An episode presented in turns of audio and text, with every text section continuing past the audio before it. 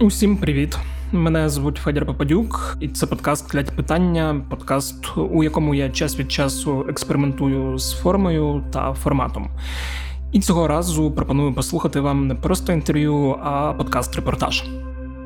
Кілька епізодів тому, коли ми з Женєю Будорацьким говорили про ситуацію на фронтах, я згадував про те, що був у Слов'янську. Цей епізод присвячений тій поїздці. І у ньому ви почуєте мої враження та емоції, голоси людей, з якими я їздив та зустрічався у місті, їхні думки про Слов'янськ та про війну. Якщо ви слухаєте цей подкаст вперше, то маєте знати, що я не є воєнкором, і власне спочатку повномасштабної війни Слов'янськ для мене перше прифронтове місто, де я був. Якщо не враховувати Київ в кінці лютого, на початку березня, та рідне Запоріжжя, яке, хоч і є близьким до фронту, яке обстрілюється все частіше, але у якому відчувається життя. Ідея поїхати у Слов'янськ виникла тому, що коли ти довго живеш у Києві, ти перестаєш відчувати, що в країні є війна. Ти розумієш це раціонально, бо постійно у контексті, у новинах, але емоційно ти йдеш по Києву повз кафе, повз бари набиті людьми. І якщо забути про комендантську годину та сигнали повітряних тривог, то ти, наче десь у мирному місті, де люди так само п'ють коктейлі та танцюють, але говорять не тільки про останні фільми та серіали, що подивились, але й про Хаймерси та контрнаступ на півдні та на Харківщині. Це типу мирне життя трошки буває з себе багатьох людей, які приїхали в Київ з Харкова чи з Миколаєва, чи з інших міст, які потерпають від обстрілів. І нам, людям, які живуть в безпеці, треба про це пам'ятати. Поїздка у Слов'янськ це мій спосіб нагадати самому собі, що хоч у Києві безпечно, війна продовжується, і побачити, як виглядають міста близькі до лінії фронту. У Слов'янськ їду з моїми колегами з економічної правди Дімою Рясним та Миколою Максимчуком, які майже кожного тижня відвозять нашим військовим відремонтовані пікапи. Головний у цій історії Діма. Діма має вигляд людини, який краще не хамити, при тому на обличчі в нього дуже і дуже добрі очі. Є одним з кращих журналістів в Україні, які пишуть про енергетику, і, на мою думку, одним з кращих інтерв'юєрів, яких я знаю і який може поставити максимально незручне питання таким чином, що жоден не здогадається, що на нього щойно биканули. Ми рухаємось в сторону Кривого Рогу на двох пікапах, покрашених в зелений колір. Третій зелений пікап ми веземо на причепі. Четвертий залишився стояти в Києві, бо в мене немає водійських прав, і я взагалі не вмію водити авто. Волонтерська діяльність прийшла у Дімине життя після 24 лютого. Спочатку, коли почалась повномасштабна війна, Діма намагався бути корисним для ТРО у місті біля Києва, де він живе. Це був березень місяць. Київ був приємно порожній і неприємно гучний. Я чим міг намагався допомогти і прийняти участь на Київщині, Київській області, в місті Вишневому. В один з перших днів березня Діму попросили відвести одного іноземця на вокзал і посадити його у вагон. Бо хто забув, на той момент доїхати кудись з точка А в точку Б було задачею зірочкою. Коли він це зробив і поїхав у готель до колег того іноземця, бо не встигав додому через комендантську годину, Дімі дали 300 євро. Почався оцей діалог та не треба, та на, та не треба там, та візьміть. І в ітогі цей діалог закінчився на тому, що вони почали з'ясовувати, де я зараз. Я їм сказав, що от ну наразі намагаюся виконувати якусь корисну функцію в рамках ТРО, і вони кажуть, так ти ж ці гроші можеш витратити власне на хлопців на якусь їм допомогу. І після цього цей аргумент для мене спрацював як е, залізобетонний. Я дійсно подумав, що а чому б і ні. Це наштовхнуло Діму на думку, що взагалі збирати гроші це хороша ідея. І чому б вперше у житті не скористати зв'язками журналіста і не написати листа бізнесменам, які є у Діми в записній книжці телефону. Я написав шаблонне звернення, тобто воно було однакове для всіх. Воно було неформальне. Я дійсно намагався написати його максимально відвертим. Там воно буквально було 5-7 речень, і розкидав його десь 20-30 людям. З них зголосилося і відповіло десь 3-4 бізнесмени. І е, власне з цього почалася вся ця історія. Потім в рамках цих грошей, які вони давали, куплялося вже щось більш таке дороговартісне, і приціли, і тепловізори. А коли війна пішла з Київської області то було 2-3 дні, коли не було зрозуміло, якби ти з одного боку можеш вже зупинитися, а з другого боку війна явно каже про те, що зупинятися не можна. І якось це потім налагодилося таким чином, що почали з'ясовувати, які наразі потреби найбільші на фронті. Намагалися знову ж таки займатися всім підряд, але почали втрачати дуже багато часу.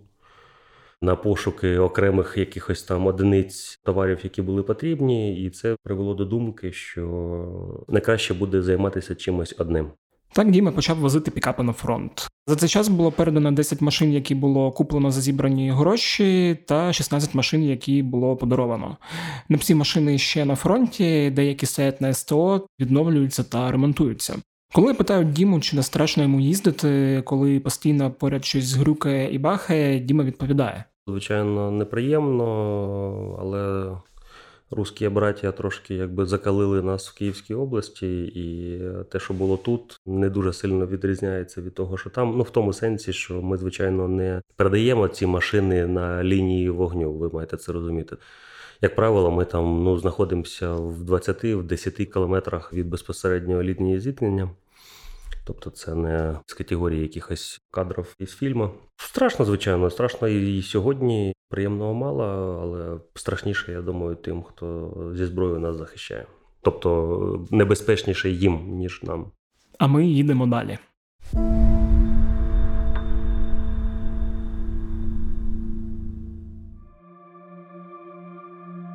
Дорога в сторону Кривого Рогу легка та приємна. Не вистачає хіба що своєї музики. Ми залишаємось у кривому розі батьків Діми, бо сам він звідти. У місті майже без зупину лунають сирени, але поки ми там були, нам пощастило не почути звуків вибухів. Час від часу в місто прилітає, хоча останні півтора місяці більше дістається Нікополю, який розташований на іншому березі Дніпра від окупованого енергодару. На наступний день ми прокидаємось, снідуємо і виїжджаємо. Ми забираємо металеві скоби, які нам передало одне велике підприємство. Ці скоби потім розберуть за кілька годин і будуть просити ще. Військові використовують їх для будівництва бліндажів, скріплюючи ними колоди. У Слов'янське ми їдемо через Дніпро. В Дніпрі ми також купуємо плівку в одному з будівельних супермаркетів, яку потім теж дуже швидко розгребуть військові. Ми виходимо з супермаркету, веземо плівку до нашої парковки і бачимо там ще один пікап зеленого кольору і двох військових, які стоять біля нього. Це військові з 95-ї бригади. Один з них має позивний прораб, який служить в розвідувальній роті цієї бригади. Прораб це бородатий, майже двохметровий чоловік, який потім забере один з наших пікапів.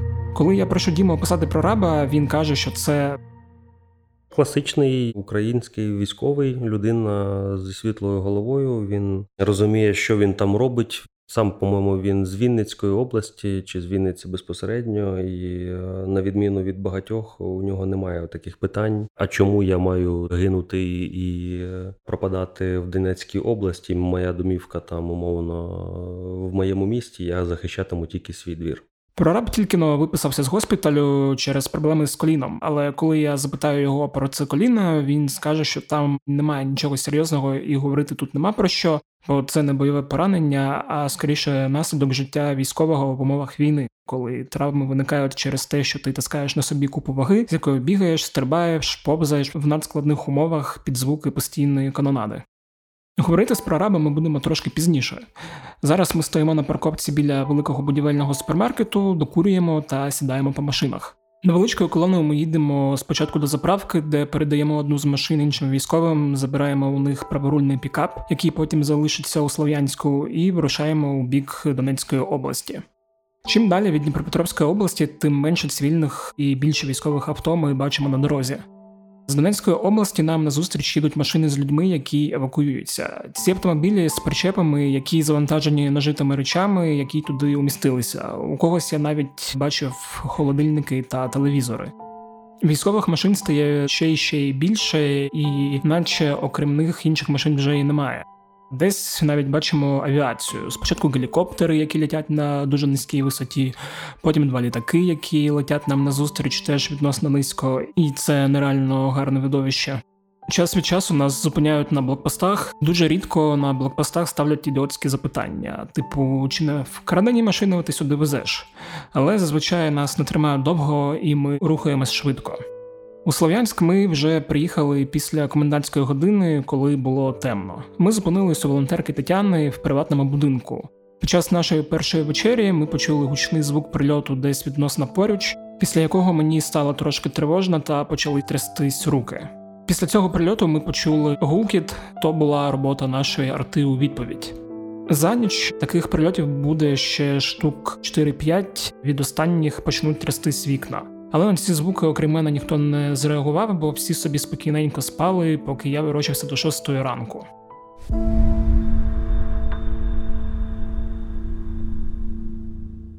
Більш-менш побачити місто я вже зміг наступного дня.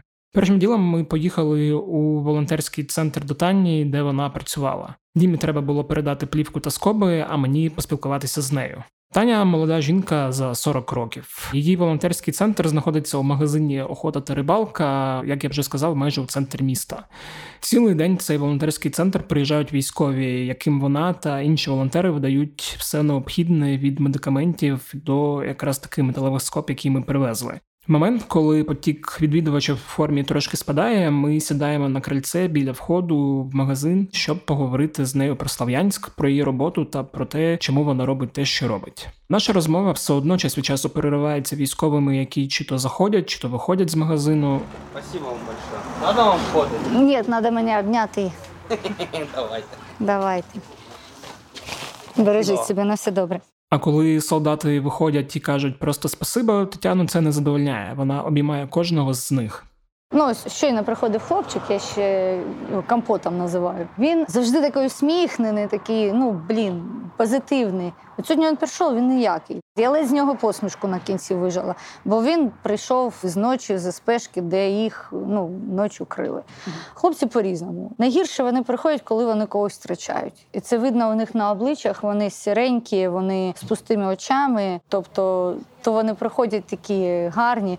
Ну, ми намагаємось зробити так, щоб вони хоча б на хвилиночку там забули про це. Да, я їх всіх обіймаю, щоб вони, ну хтось при цьому починає смущатися, хтось там навпаки бадьориться, але в них нова емоція виникає. Для мене це дуже важливо. Навіть якщо хтось там бурчить щось, але ну це ж все ж таки вони думають про щось нове, крім війни, бо реально їм складно, дуже складно. Перше, про що я питаю Тетяну, це про Слов'янськ. Я, як і багато хто, почув про Слов'янськ у 2014 році, коли місто захопили російські збройні сили на чолі з терористом Ігорем Стеруковим. Ну, Взагалі, Слов'янськ це копічське місце, яке колись виникло на річці Тор. Так і називалось раніше Тор. Була крепость. Тут шляхи перетиналися. У нас добували сіль і робили кераміку. До 14-го року, як би так сказати, місто сильно не процвітало, але працювали цеха. У нас дуже багато керамічних цехів. У нас торговля гарно йде. Тобто, плюс у нас були солені озера. Ну вони і є то, але раніше там були курорт. Там лікували спінальників, приїжджали з різних країн до нас. Іменно там колясочники. Це все піднімали дуже гарно. Але потихеньку це ще до 14-го, Королівська за своєю бригадою. Коротше, курорт наш занедбали, і він так виживав трішечки, там ще якось кувиркався.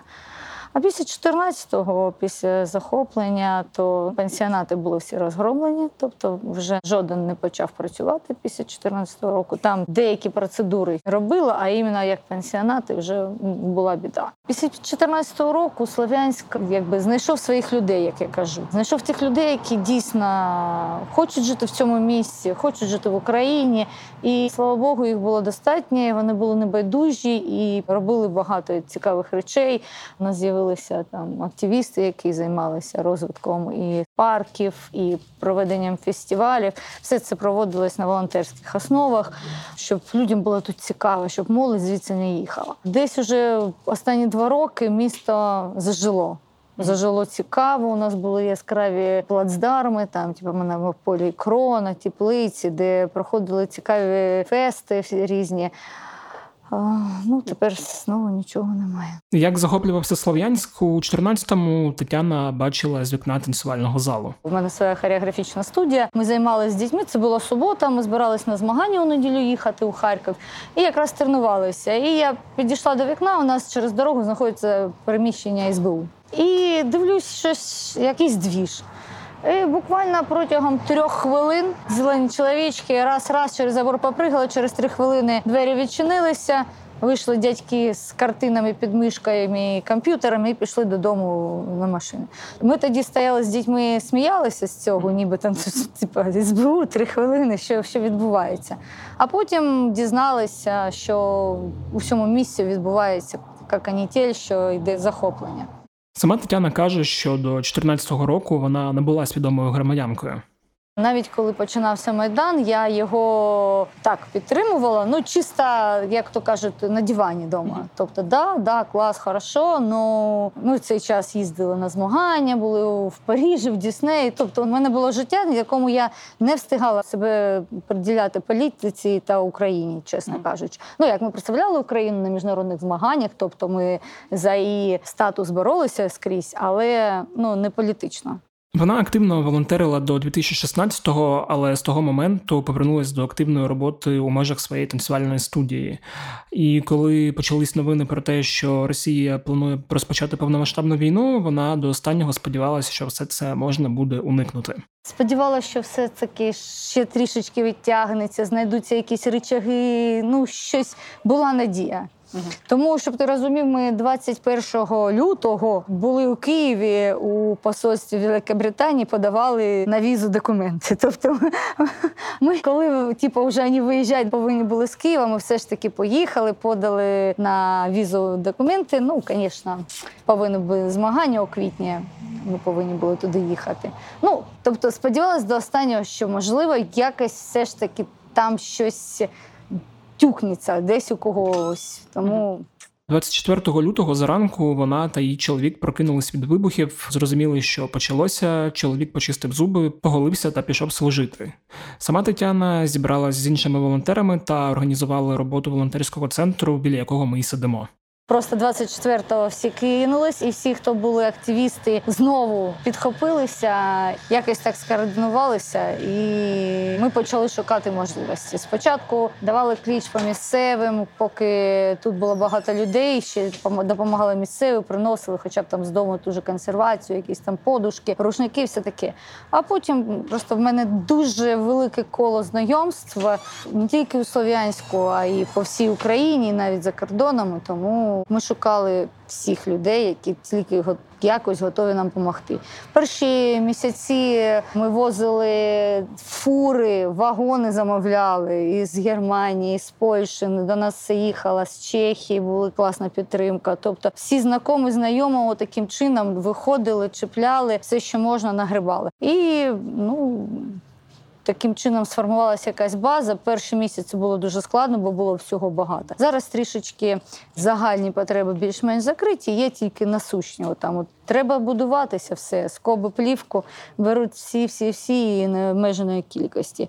Там тільки похолодало, все, всіх треба вдягнути в теплий одяг і ліки від кашлю та від носу. Uh-huh. Тобто таким чином. Ну плюс такі мелочі, як там футболки, вони ніколи зайвими не бувають. Там тактика, тактика тактика складніше. Добуваємо як можемо. Плітоносок ми тільки роздали ну штук 700 мінімум плітоносок. Причому були такі дуже дуже гарні, дуже класні. Там Чехи нам купували на плітоноска в районі 250 євро коштує. Тобто, ну все було класно. Зараз, звісно, складніше трішечки, ну і хлопці вже більш-менш одягнені. Тільки біда, коли їм приходиться відходити. І от сьогодні прийшли хлопці, от вони фосфором їх ночі спалили. Все згоріло, звісно. І якщо ставити на вагу життя чи врятувати рюкзак, то, понятно, вони будуть рятувати життя і все правильно будуть робити. Зараз, за словами Тетяни, у місті залишилось 1020 людей зі 110 тисяч. Багато з тих, хто залишився, просто ті, хто чекає на захоплення слов'янською Росією. Залишились в більшості своїй ждуни. Угу. Або ті, хто якось пов'язаний може з роботою. Ну, от, наприклад, ми там волонтери, там медики, може, якісь служби. А в більшості свої ждуни. Вони чекають свого чогось примарного щастя якогось. Я так розумію, тут, мабуть, ще є частина людей, які просто не можуть. Ну, я там, коли там наші журналісти їдуть, там спілкуються з людьми, які кажуть, а куди нам поїхати? Зараз іде оця обов'язкова, що треба всім виїжджати, і ніби всіх сілять. Я розумію, не кожен готовий жити в спортзалі там з толпою людей.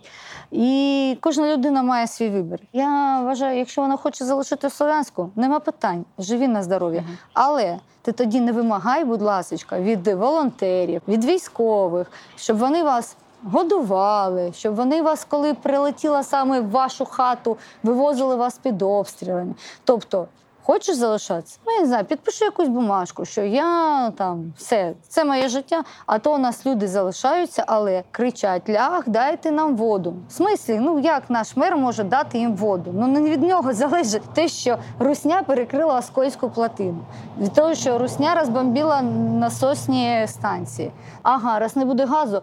Закупіть нам дрова. Ну поки людина не усвідомить, що її життя це її відповідальність, що її ніхто не винен, ніхто за неї жити не буде. Оцей сіротський менталітет з радянського союзу, мені здається, залишився. Що нам весь час хтось щось винен. Ніхто нам не винен. Мій будинок, мій двір, моя вулиця, моє місто, моя країна. Людина усвідомлює, вона тоді живе і робить і нічого не чекає.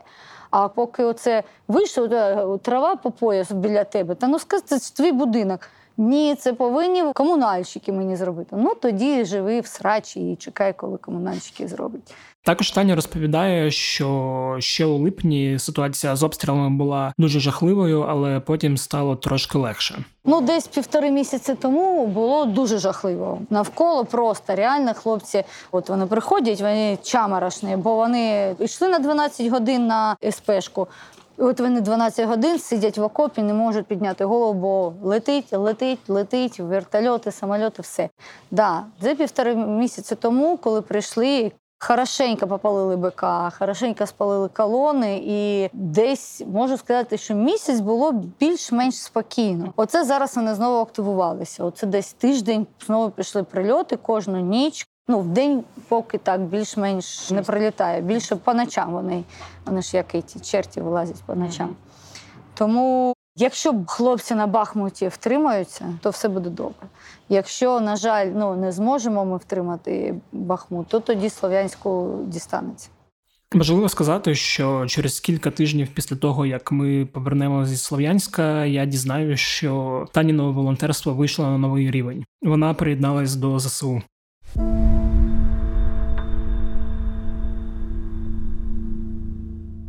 Якраз біля цього волонтерського центру ми зустрілись з прорабом, з яким я вас познайомив трошки раніше. Перш ніж сісти поговорити, він проводить мене по місту та показує місця, куди були нещодавні прильоти.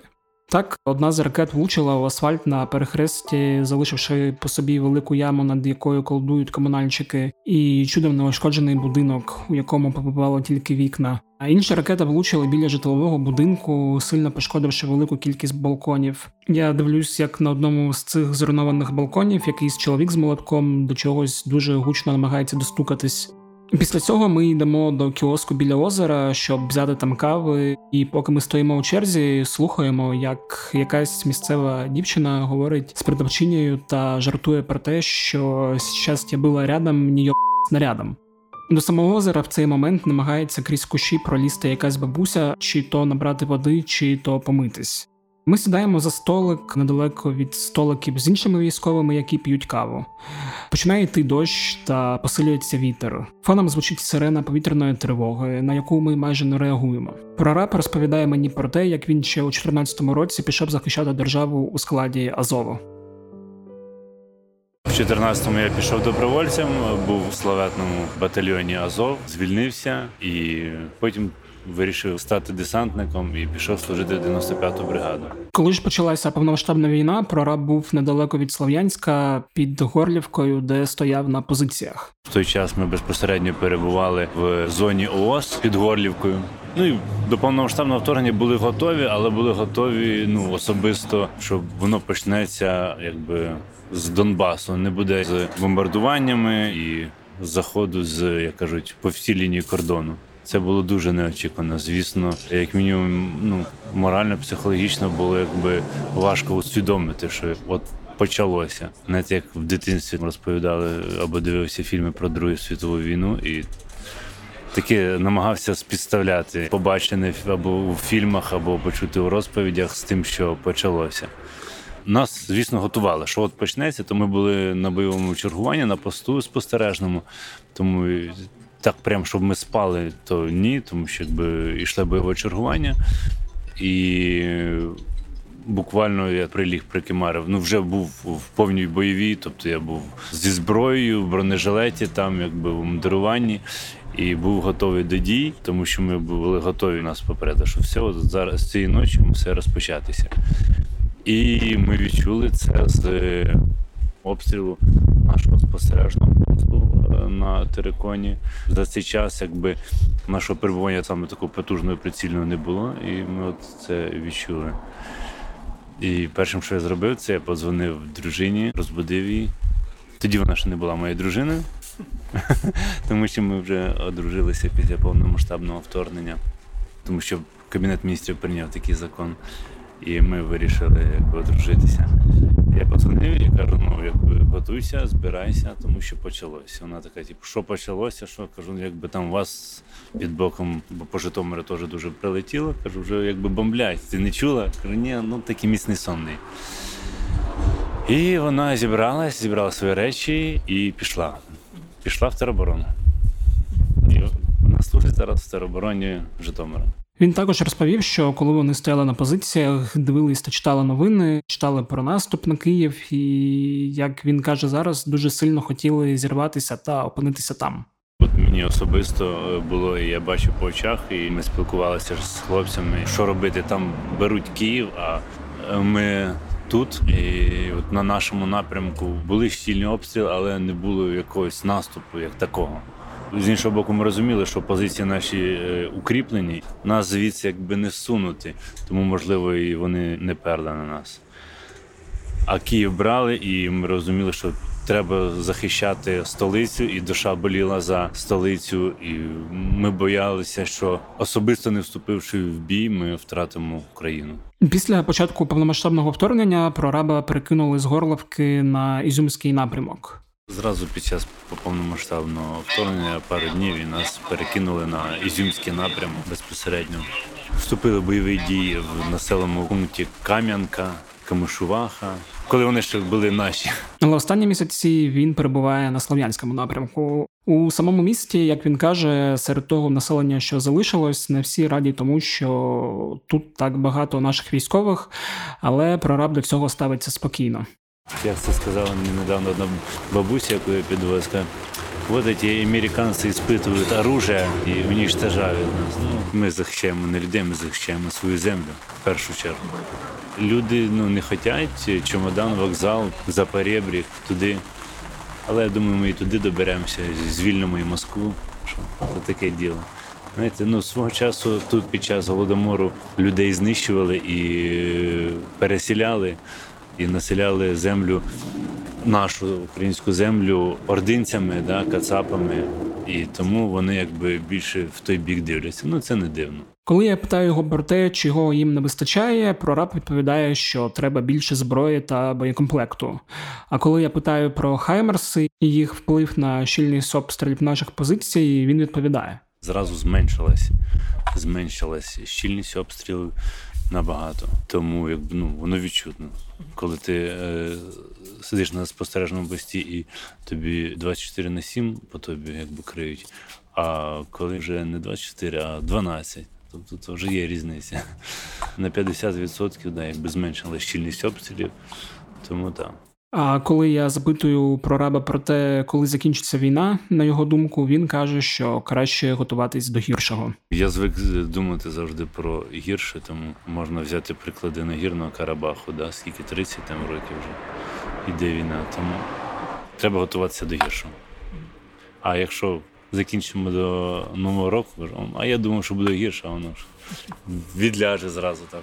Тому так, ну я так звик, що треба готуватися до гіршого, а буде краще, та дай Бог. Але знов таки все впирається в що? В озброєння, тому що якби в чому переважають москалі, це в кількості залізячі, які в них є. Ну і снарядів до цього залізячі. Буде в нас більше зброї, більше артилерії, більше снарядів, тому ми їх переможемо в будь-якому. Ми їх переможемо в будь-якому випадку, але пришвидшити цей процес можна.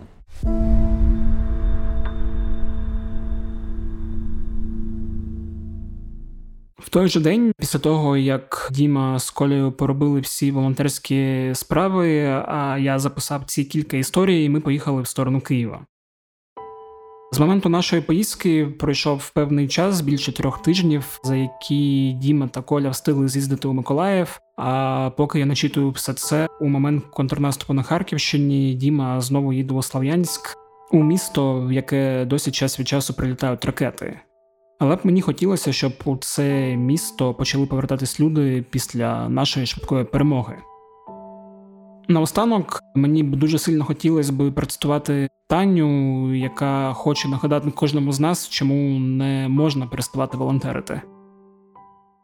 Я за те, щоб люди жили класним життям, щоб вони насолоджувались, відпочивали, бо можна з глузду з'їхати, і коли якось так ми 6 місяців 24 на 7. Але я хочу, щоб вони хоча б ну, дві години свого часу приділяли тому, що йде війна. Не можете приділяти час. От заплатіть, скільки коштує дві години вашої роботи, там, наприклад. Бо хлопцям треба далі. Е, Ця армія не закінчується. Вона якась як таракани. Ну, Одного вбиваєш, три зверху лізе, і їх немерено, і ніхто їх там не рахує. Бо хлопцям зараз дуже потрібні очі, дрони. Вони ну це як розходник, як шкарпетки, грубо кажучи. Ну я перебільшую, але вони їх підняли, все забрали туди. А без очей, бо ну це ми так економимо життя своїх е, людей.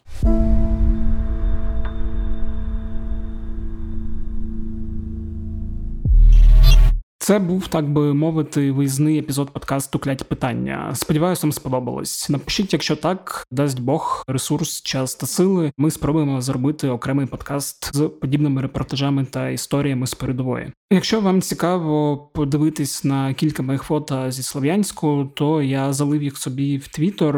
Лінк на пост я прикладу у описі подкасту. Також нагадую, що ви можете шерити кляті питання своїм друзям, якщо ви хочете, щоб вони також щось почули, і ділитися тим, що ми робимо у своїх соцмережах. Буду дуже вдячний за оціночки в Apple Podcast та Spotify.